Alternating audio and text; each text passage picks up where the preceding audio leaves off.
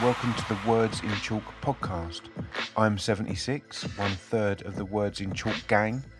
Uh, we also have Jake Nathan Creates and Aaron Shrimpton, uh, two wonderful poets, wonderful human beings. Usually on this podcast, Jake and I like to waffle and drag ourselves through an episode talking about stuff we've barely researched. But on this occasion, much like last time, we've invited an actual decent poet to perform one of their pieces and then break it down afterwards. It's quite exciting. This week we have Sven Stears, who's a super poet, uh, some outstanding work. He just released an EP with some beat underneath his words, which is fantastic, and also an EP with three tracks from myself with him speaking over. Um, they're both great. Go and check them out. Um, but I'm going to stop talking and let Sven do the work for this week. So enjoy, guys. See you soon. Words in words.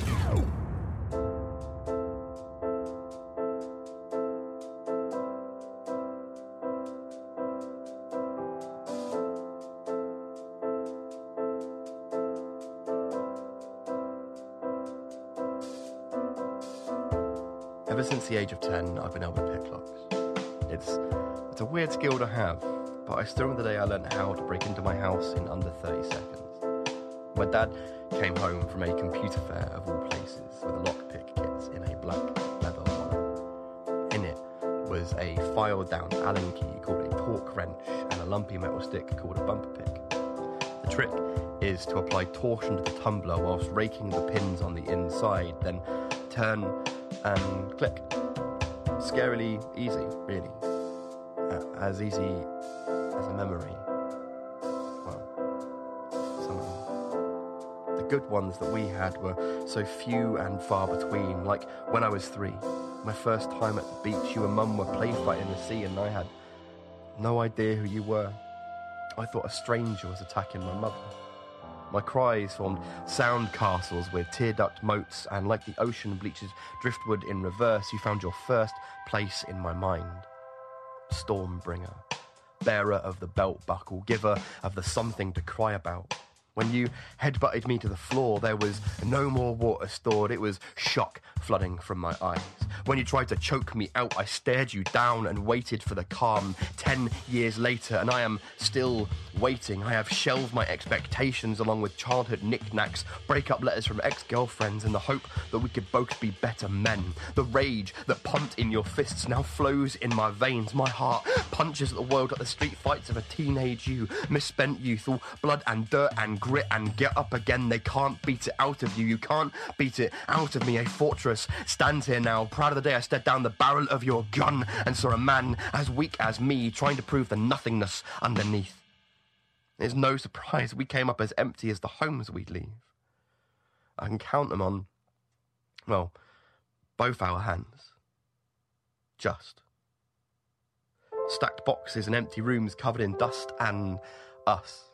Fish and chips on the floor, waiting for one more removals man to take us to the house that we followed you to. I have always followed you from pillar to post, from bottle to battle, like that time we beat the guy black and blue that bottled you in that bar fight. And despite the nerve now trapped in your cheek, we smiled about it for weeks. Like it was proof this blood ran deep. Like one shared deed could erase the years I'd spent painting monsters into you. Truth is, didn't need to. You had monsters of your own stitched into your panorama over 40 hours on Goose Green and every battle since. The ones you fought in silence. The ones that left shadows under your eyes. The ones that everyone missed. I wish I had done more to see the no man's land growing between us with pockmarked angry words that wish to be poppy fields and olive branches. So here it is, my confession. I have never been the perfect son. A bruised mess, made in your image, with, you know, an extra little smudge of forgiveness. I came here to burn grudges and hold bridges. I have my own house now, and I know you can pick the locks, because you taught me how. But call me Let's say sorry properly. And you can have the spare key. So the poem that I want to talk about is Lockpicks, and it's it's a really important poem to me, which I guess is why it features in, you know, not just my book. This is a tragic backstory, but on both of my EPs, the Wave and the Torch, and, and also uh, was was remixed by 76 for the 76 mixtape. I think it's, it's massively important for me, and I'm happy to talk about that in a second. I think it also resonates a lot with other people, uh, and I think that's also kind of at the core of one of my beliefs as a poet. I think as poets, we are or can be really guilty of kind of forgetting why we write uh, and who we are writing for.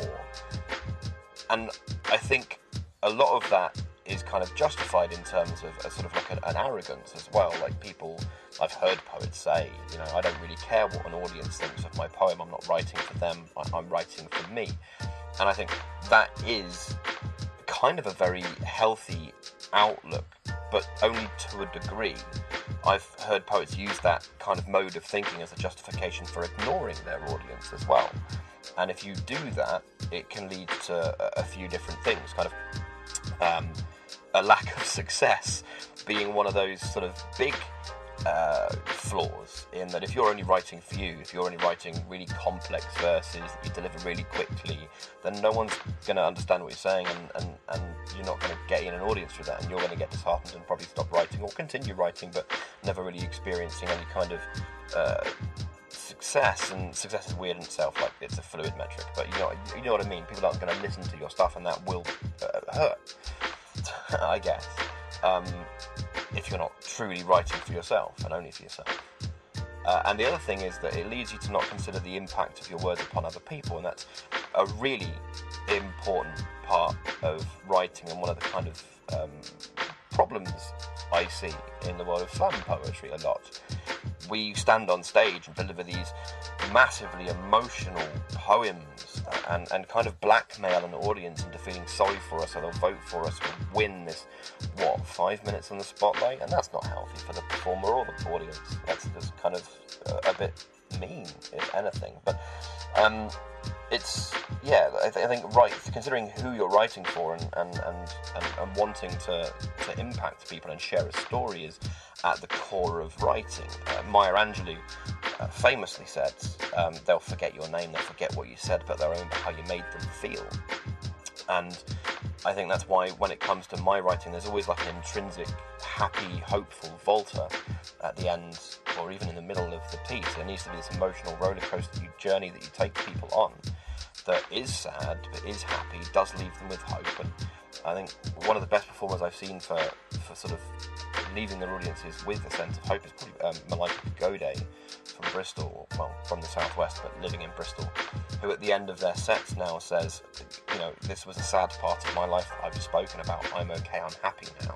Things are better for me. Please don't feel sorry, but talk to me if you want to talk to me about the issues that I've spoken about, which is a really beautiful way of handling kind of the trauma of what a lot of our poems talk about. Um, but I've gone massively off topic. Like I'm not talking about lockpicks anymore.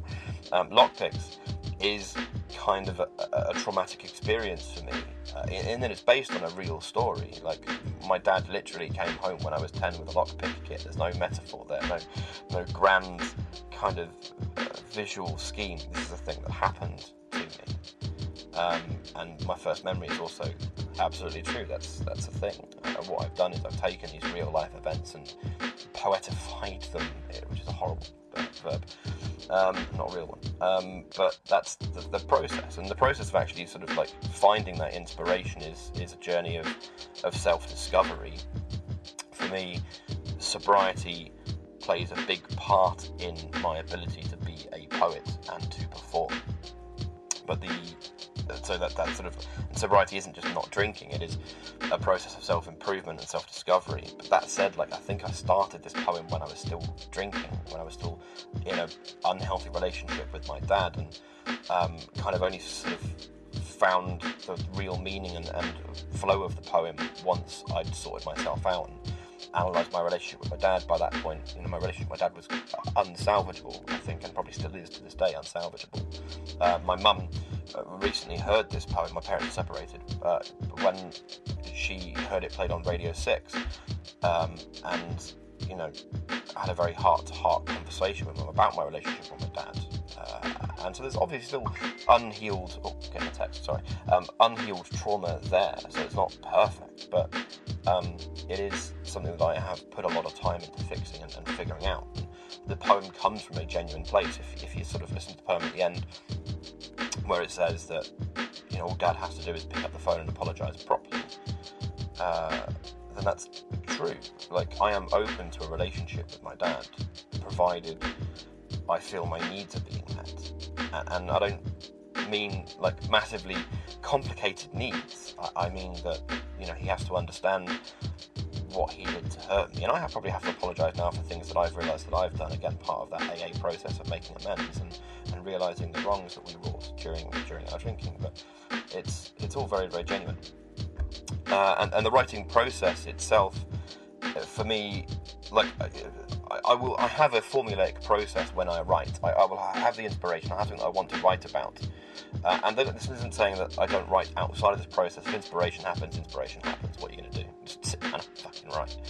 Um, but this poem, I think, definitely fell into that that process that I have, where I'll have that initial nugget, kernel, whatever you want to call it, idea, the thing that takes the page from a blank one to one filled with spider scrawl, uh, and that's you know the, the, talking about a poem my dad. And I think I came up with this idea. I already had some ideas of metaphors I wanted to use, some imagery, some some stuff going in. I think the line about um, the, the, the driftwood uh, being bleached by ocean water in reverse was one of those initial images.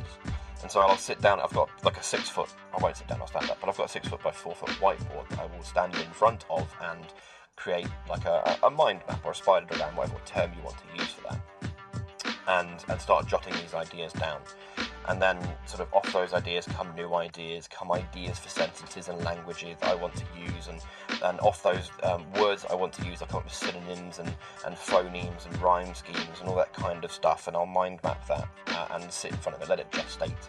And as I feel the urge to write, like coming hard, that's the process. And then once that's done and it's percolated for a while, then I will rub it clean uh, maybe take a photo. Otherwise, because my memory's terrible, um, I will take a photo and, and mull it over, and then uh, uh, I will start writing. And the, the process for writing again is is quite strict. Uh, I will stand in front of this whiteboard. I'll turn it tall ways, so it's like a side of A4, and I will write a line on it, and then I, I will.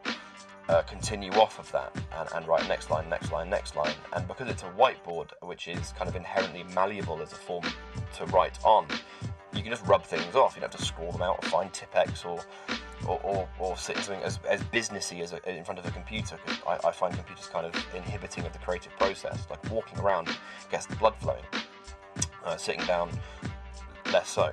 So I'll do that and I'll rub words out and I'll change if, if a meter doesn't fit or a word doesn't fit, there's a better phoneme or a better rhyme or, or, or, a way to increase the number of rhymes in a sentence, I will do that. And I think that's probably most evident, probably in a different poem of mine, um, Old Street, New Town, where the, the first sort of three stanzas are very rhyme heavy. You can hear it. Um, we were to on bikes from our childhood estates, constantly plotting to run from home and escape. But who are we kidding? We had everything a, a picture perfect painting on Middle England of bulldogs and terriers terrorising pedestrians, or a muddle of muddy clothes in the throes of a play fight, or a whirling dervish immersed in a skirmish and earnest. It was perfect. Like, it's all there, it's packed in, it's tight uh, and that's because of that process. But lockpicks, uh, less rhyme heavy, like more more part, but still there are hidden rhymes and half rhymes and feminine rhymes and, and stuff in the poem from going through that process. And uh, I think it comes.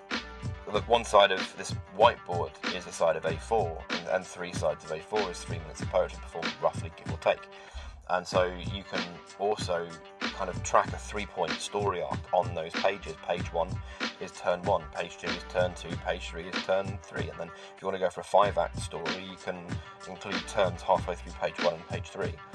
And that's kind of the theory behind it.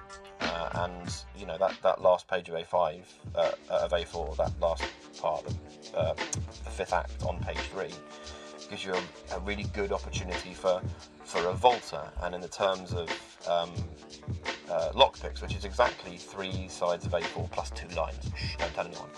Um, that volta starts appearing halfway down the page, where you know I realise that my dad has his own demons, has fought his own wars, literally, um, and he's come out a different person because of that. And me realising that I am his son, like I, I share some of those scars and scars of my own, um, and I've dealt with them in similar ways, with with anger and, and unhealthy coping mechanisms. And only now I'm realising that and changing my behaviours, and and then I invite him to change his behaviours and, and turn the card and, and literally turn the bolt and let, the shoe drop. And that's you know lockpicks in a ten minute nutshell. um, that's that's it.